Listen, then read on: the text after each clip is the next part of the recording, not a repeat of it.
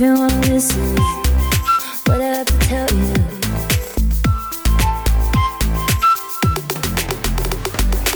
Wanna listen, what I have to tell you. Wanna listen. Welcome to Everybody Hates Me. Let's talk about stigma, a podcast hosted by Dr. Carmen Logie. She's a Canada Research Chair in Global Health Equity and Social Justice with Marginalized Populations and an Associate Professor at the University of Toronto's Factor-Inwentash Faculty of Social Work. Every week, the show features amazing speakers from around the world talking about stigma from research, lived experiences, and activism perspectives. Why should we care about stigma? What can we do about it? Thank you for tuning in. Let's start the show. Today, I am so thrilled and excited to have our very esteemed guest, Dr. Gillian Einstein, who leads the Einstein Lab focusing on cognitive neuroscience, gender, and health. She is a faculty member in the Department of Psychology at the University of Toronto, an adjunct scientist at Women's College Research Institute, and a member of the Institute for Life Case Course in Aging and the Center for Sexual Diversity Studies at University of Toronto. She is also the founder of the Collaborative Specialization in Women's Health at U of T, University of Toronto, and she's the Wilfrid and Joyce Posluns Chair of Women's Brain Health and Aging and a guest professor of neuroscience and gender medicine at Linköping University in Sweden. You have so many titles, Dr. Einstein. Thank you so much for joining us today. Oh, it's my pleasure. Thank you very much for inviting me. Um, Carmen, uh, the stigma is such an important topic and it it really infiltrates everything that I do, but I don't often think about it directly. So I'm really grateful to you for bringing this up and making me think about it. I'm really honored you agreed, and I know you've been on many panels. I want you, before we get into some some stigma questions, I want to know, and I know you know how to do this being a very famous academic. If I was in an elevator with you and we are going up a couple of floors, and I said, So, Dr. Gillian Einstein, how do you describe the research that you do? What is your elevator pitch?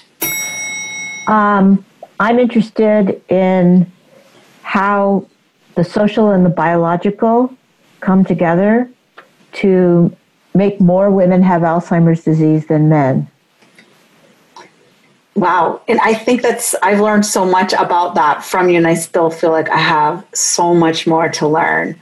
I want to know if I'm going to show up to your beautiful place, which I would love to show up to your beautiful place right now and go for a walk with you. Maybe that might happen with some two meter distancing. Um, if I'm going to show up to your place and say, take me back, I'm going to show up to your place the time machine and say, let's get in this time machine. Take me back to when you started wondering about these uh, sex and gender differences and, and, and maybe even Alzheimer's and the differences between women and men. Where would we go? Where would you take me? I would take you back to my being, uh, I think I was 11 years old, and I went to a movie on Saturday morning uh, for kids on great, you know, famous people who'd accomplished a lot. And the movie was about Mary Curie, the woman who discovered radium. Wow. And I still remember this image of Mary Curie in a long black dress. She was from the 19th century, stirring the pots of radium at night with the glow of the radioactivity suffusing her face. And I thought, I want to do work that I'm that passionate about. Wow. So, where was this movie theater? Uh, it was a, you know, it was one of these things that parents got together in small Texas town. I, I lived in a small Texas town because my dad was in the Air Force. And parents got together and they thought we're going to show our kids movies every Saturday that will inspire them. Oh, that's awesome. So, it was in Yeah. someone's house? It- You said it was in the theater. I'm trying to remember even where it was. maybe some auditorium, some Amazing. junior high auditorium or elementary school auditorium. I, I really can't remember. So, I you were inspired by this woman scientist when you were 11. Now you Oh. are this total inspiring woman scientist, probably inspiring other girls and women to, and, and other people of all genders to, but to do science. That's so cool. Yeah, I hope so. Um, and I think I was inspired by the fact that she was a woman and that I could identify with her. I always was interested in women in science, but it really wasn't until I was already an assistant professor that I thought I want to do something that isn't just about the story of women in science, but that teaches substantial science about women. and that's when I found out there really is almost nothing known.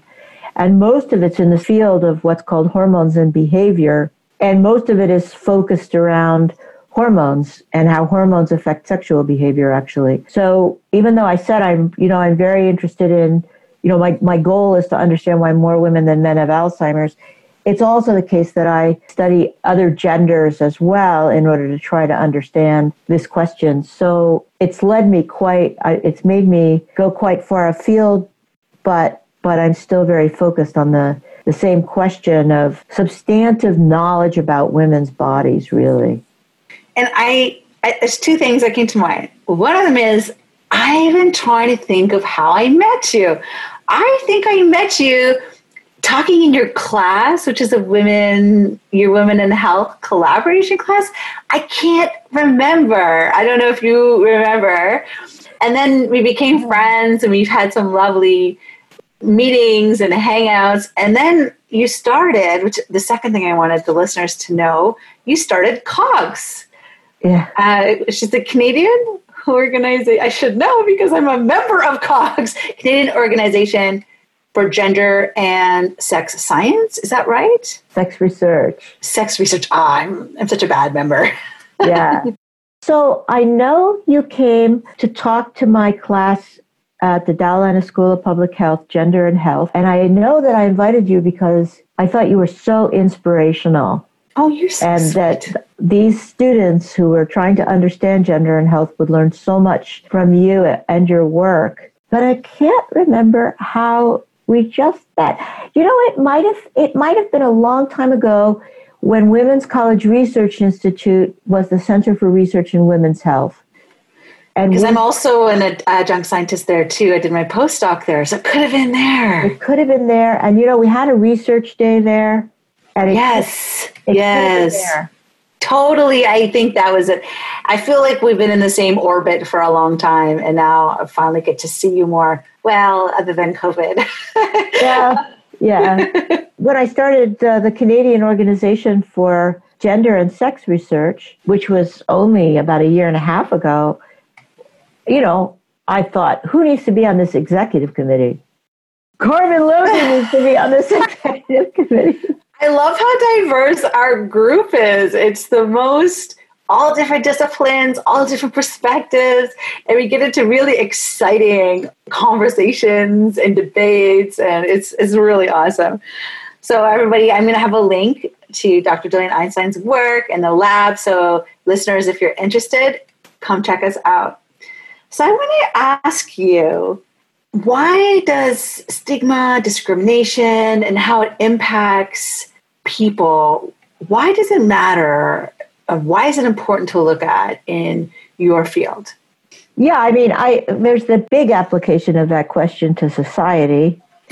But if I just take the application first to the brain and neuroscience, it's extremely important in terms of brain health because stigma and adversities, microaggressions, daily microaggressions, and that sort of thing, they raise stress levels. And stress gets expressed in the body through increased cortisol levels, increased release of other kinds of hormones, and they have a direct effect on neurons. And they have a direct effect on cells in the brain that actually play a role in memory as well as in emotions. And there's very good evidence that stress, the stress response, can actually exacerbate some of the pathological effects that can lead to Alzheimer's disease and other dementias.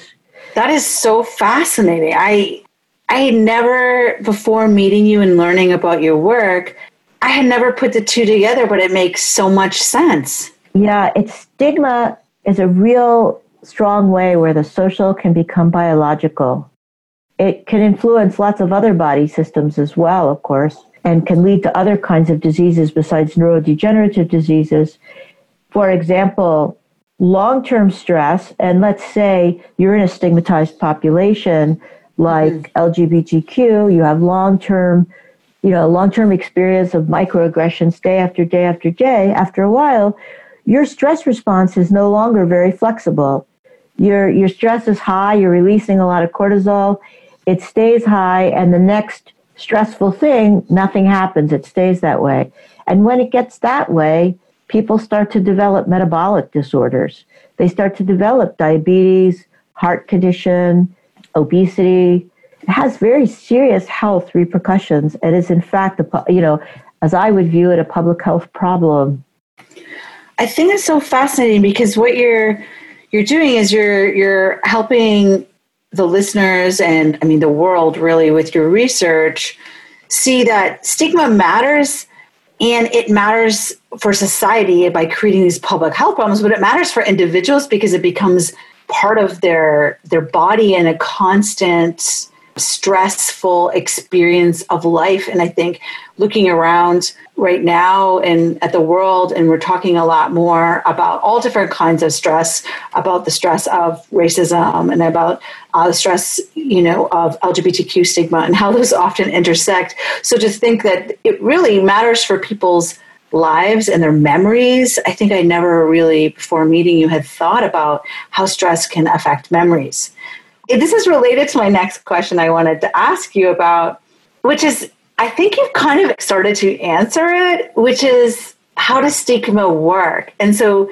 you've kind of started taking us there. You're saying that it produces stress and that, that this stress might be constantly high and that it has a whole bunch of different uh, physiological effects. Is there more you maybe want to share about in your vast range of, of research what that has looked like, maybe for you know, different populations or different contexts? Well, I I think of uh, I mean I'm going to sidestep the question a little bit, Carmen, just to talk a bit about. Great. Another, take take us on a journey anywhere you want. we'll go anywhere. another aspect of stress that I've been thinking a lot about right now during COVID nineteen, which is the stigma of, of aging. So all of a sudden, the aging population, anybody over the age of 70, and maybe it's even 65 Another. now, you know, is expected to stay home, get deliveries of groceries, all this stuff. That in itself is very stressful. But all of a sudden, the aging population is looked at as a group that is vulnerable and can't do anything in the world. Mm. And I'm very concerned that that not be the case once COVID 19, well, once we have a vaccine and, and everybody's getting the vaccination, because people who are older have the long view of life.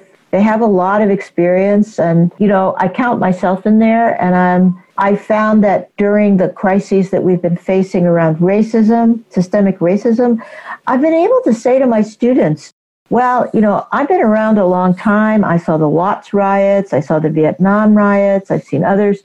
Something that I think is hopeful right now is that in those days, the riots quieted down and everybody said okay. Mm-hmm. And now everybody's saying it's not okay. Yeah, we're going to keep going because we really want you to not forget about making the changes, right? right.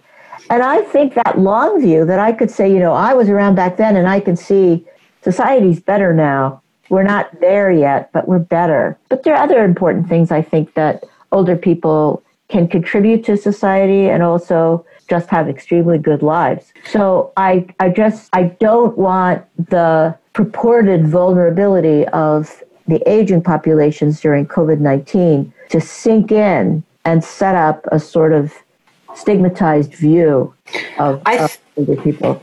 I totally agree with you. I think that what we've been seeing is exacerbated stigma and discrimination towards certain groups because of COVID 19. It first started in Canada, targeting uh, Chinese Canadians and expanded to other Asian Canadians. Now we're seeing other populations being impacted, exactly what you said. People who are older are being impacted. And I think two things. One of them is what you said is is are we going to be further socially isolating people or further imagining their vulnerabilities rather than the wisdom and the strength and the long view, that's a huge issue. Is it going to make our stigma that society already has towards older people worse because we're seeing them as risky or vulnerable or just sort of not as a part of the solution, but as part of the problem?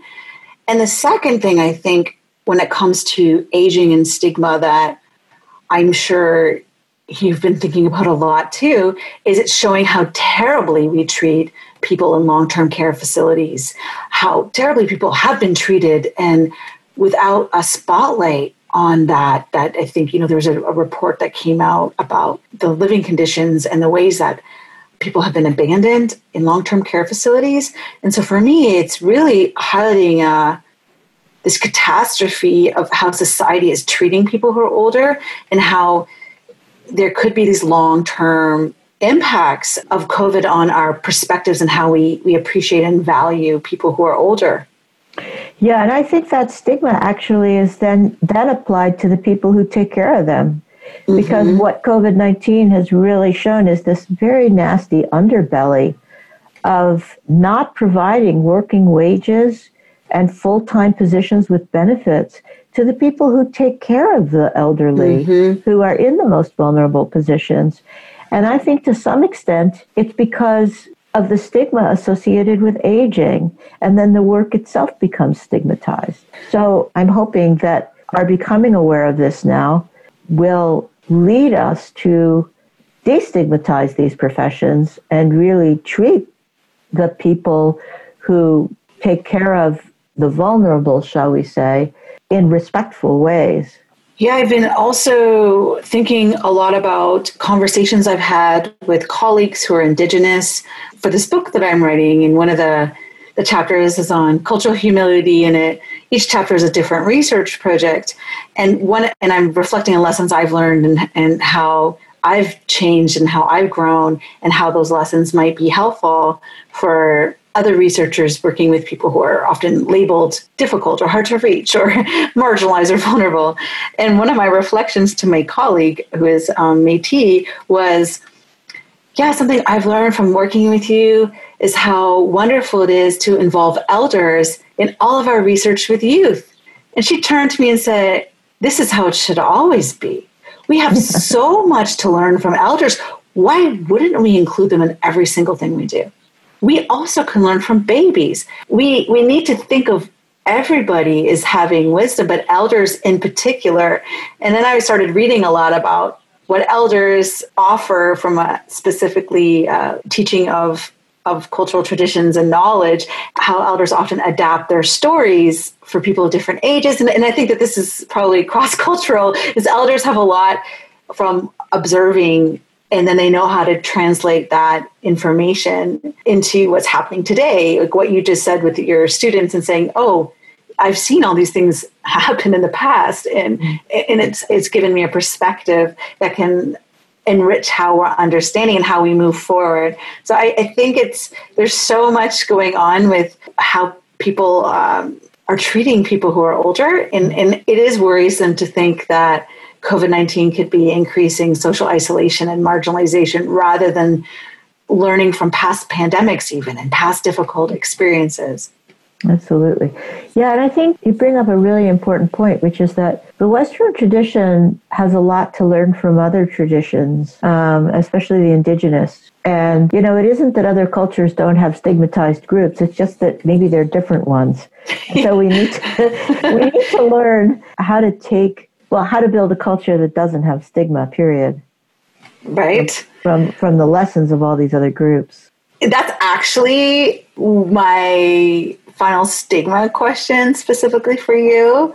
What are some solutions that you are thinking about in all of your immense program of research? How do we intervene or interrupt or transform, even from your research or just from your observations in the universe what what are you thinking we can do about about all of this i mean either from about the stress that that stigma causes that produces these health problems or you know just or just your thoughts on on some solutions well yeah uh, it's a big question. Big question, yeah. I think it's really important to build a society in where every in which everyone is respected and in which everyone feels safe. You know, there's nothing wrong with a little healthy competition. There's nothing wrong with a little healthy stress. It gets us going. But to have conditions in which people are under these kinds of uh, influences day after day after day after day is really unhealthy. Mm-hmm. And I think in all the work that I do, I try to shift perspectives. So I guess I think if you can shift the perspective on something, whether it's the right perspective or not, it gets people to see things differently. It kind of mm-hmm. moves their neurons around a little bit. So I like to think, like, I like to get people to stop thinking about reproductive health and start thinking about the effects of the ovaries on the brain, mm. for example, which then just shifts your gaze mm-hmm. a little bit differently. And I feel that way about a lot of the projects that I do, that the whole idea is to startle people mm. and go, holy smokes, I never thought of it that way before. Because we think about our body parts, just what you said, uh, like shifting our perspective and startling is, is really cool because that's a sign that we're being disrupted from what we normally think about. So you might think ovaries are over here and your brain is over here. And you think about them as, as being disconnected rather than as part of the same body in an interconnected system. Right.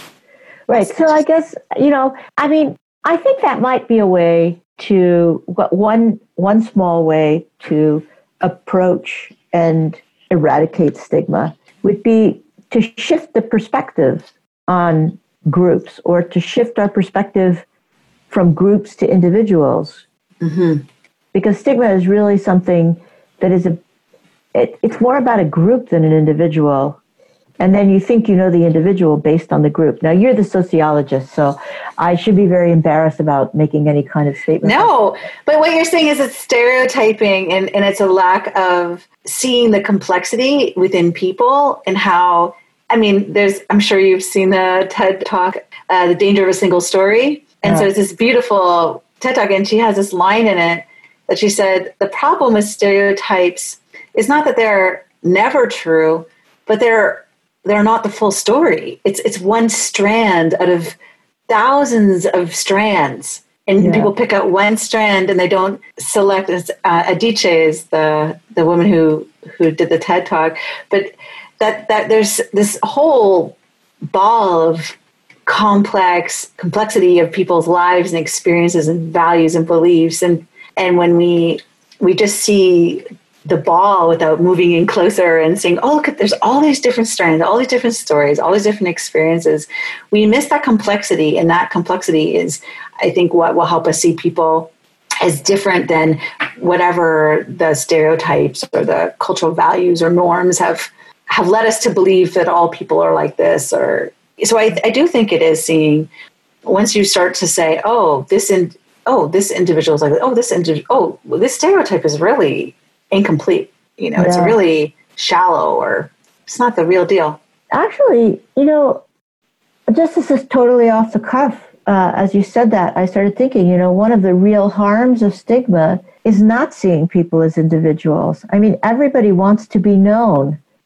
And when you feel you're in a situation where you're being judged as part of a group, and not yourself, it's very frustrating mm-hmm. and very upsetting. So I think this this issue of focusing on individuals and complexity uh, is a really really important way movement away from stigma. And it can be that when we do feel startled and we're surprised, that is a signal to us about maybe what biases we have or what expectations we have that we don't even know are formed by us accepting stereotypes about people. So when we're like, oh, oh, that's a why are we surprised that this person is doing this thing? Oh, that's a bias I had. Oh, interesting, you know. So I think there's, you know, there's one whole realm of stigma reductions, and not like we need to go there, but just is around the social contact uh, theory, which is about if somebody meets somebody from a stigmatized group, then they all of a sudden see the humanity in, in this group that they hadn't seen before. So people like, oh, I had never met a gay person before. I never met a person living with HIV before. That is, in and of itself, is a way to do that startling. And it needs to be scaffolded by anti-discrimination laws and you know systemic change. But on an individual or interpersonal level the social contact approach helps i think do what you suggested that startling that oh oh my gosh this person is watches the same tv show as me or you know then Yeah. this is a real person rather than an idea of that person so it's Yeah. one it's one component of how we reduce stigma you know alongside our a reflection of our own values and systemic structural anti-discrimination support so i like that your idea of startling i'm gonna be like startling is a good word. thing yeah, it's a good thing. And I like your word startling. And of course, you know, just to take it back to the nervous system, that's what the nervous system likes. It likes to be hmm. surprised. That's what we notice. In the visual system, if you keep looking at the same thing for a long time, all of a sudden you don't see anything. You need change in order to rec- in order to perceive. So the, the visual system likes startle. And the, I- I think the whole nervous system likes startle. It's what kind of knocks it back into place, you know, and makes you know makes you alert and aware. Amazing. Before I go into the wild card questions where the listeners can learn about the real you, is there anything else you you've already shared a ton of wisdom, so there's you don't need to say anything, but is there any last thoughts you want to research or work thoughts before we go into the wild card section? Oh boy. No, I don't think so. Okay. All right. So, wild card question number one. Are you watching anything exciting on Netflix right now? I was watching The West Wing. I haven't seen that before. I've heard of it.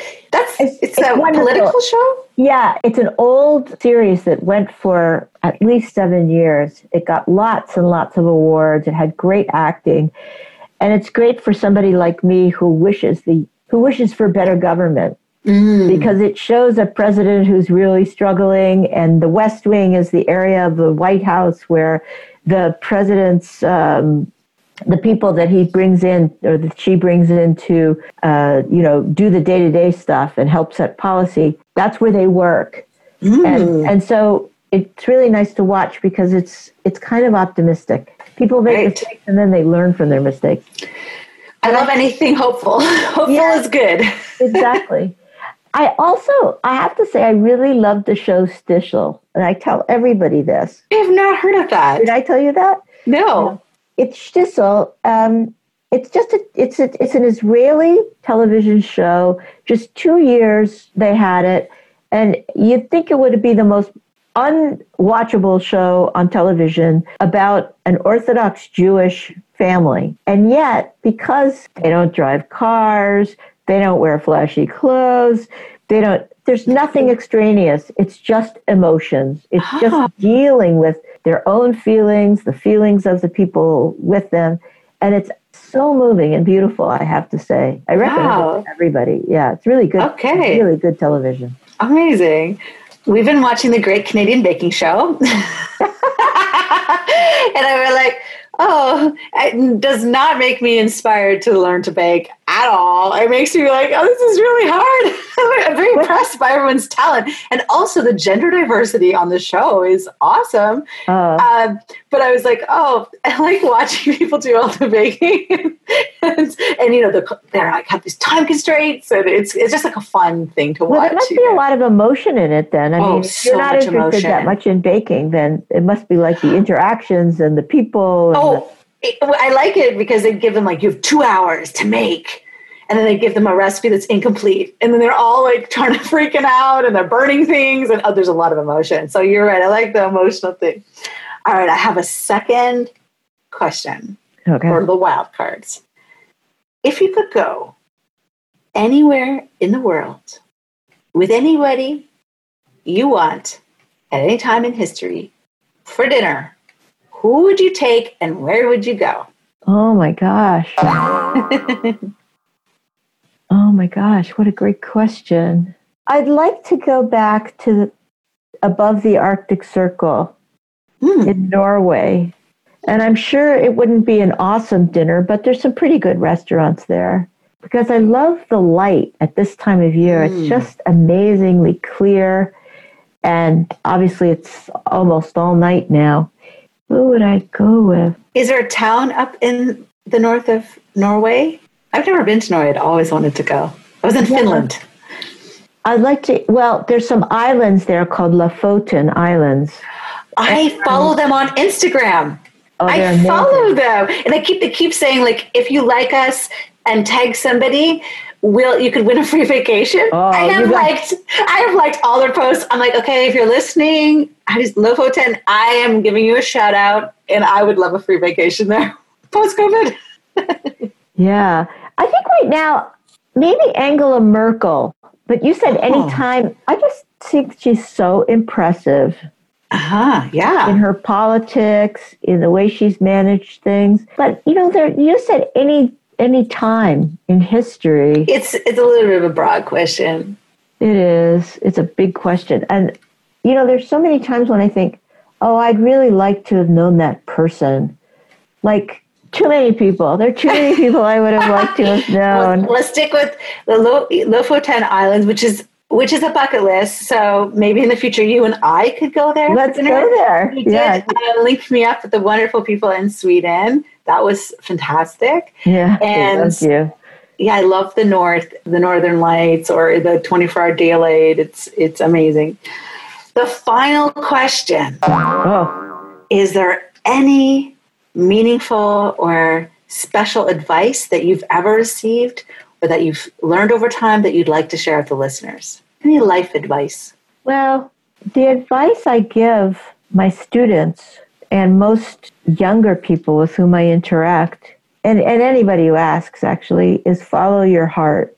Mm. I really believe it seems so old fashioned and corny, but I really believe that if you do what you think is the right thing to do and you follow your pleasures, life turns out great. You know, hmm. every day is a pleasure. And I think it makes a really honest life, which in the end I think is is what you want to be able to look back on and, and live with. I love that it's something that might change over time, you know, that it gives you a lot of freedom to to check in on your path and be like, "Oh, what does my heart want right now?" you know, or what it, I love that because it, it lets you still grow with with a self-awareness. Yeah, totally. And also, if you follow your heart, then when you look at all these different things that you do and you're trying to put them together, they're not individual different things. They're all you. Mhm. Then you think, well, it's like it's like what we were saying before, the kind of amazing complexity of people that our expressions in what we do in life are all about us if we're true to ourselves. And then they can be explained in a sense, if you need to explain them like in an elevator, like you started off, then they can be um, by the larger principles that you're guided by. So I really do believe we need to follow our hearts. And yeah, I think that's it. I was going to tell you a funny story about I actually had a very bad elevator experience with somebody I admired so much. I was just desperate to impress her. And I was, I, there I was, I was on the elevator with her and I started telling her what I did and it went on too long and her floor came up and she just walked right off.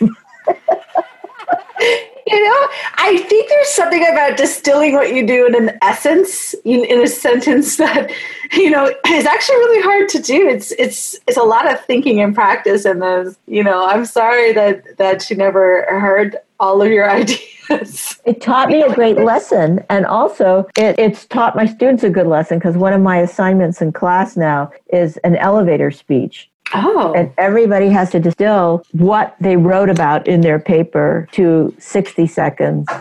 you know, Grand Challenges. I had this. It's really funny. I think it's still somewhere online.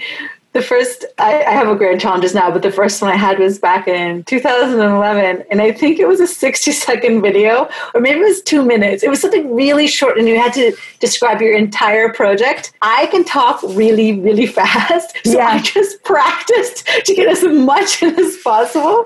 Yeah. And then I had people come up to me and they were saying, great idea, but you talk too fast.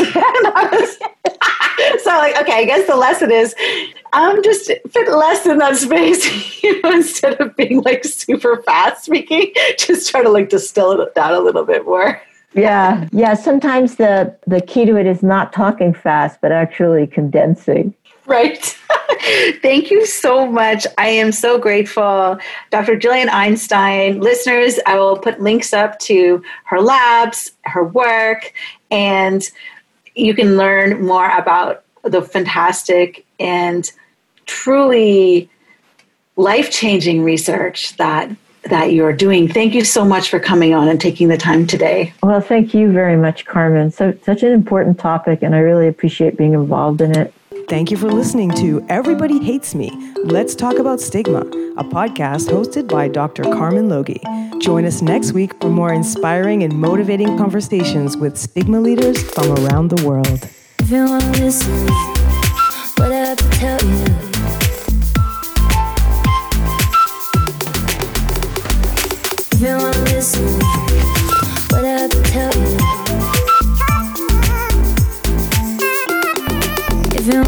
soon.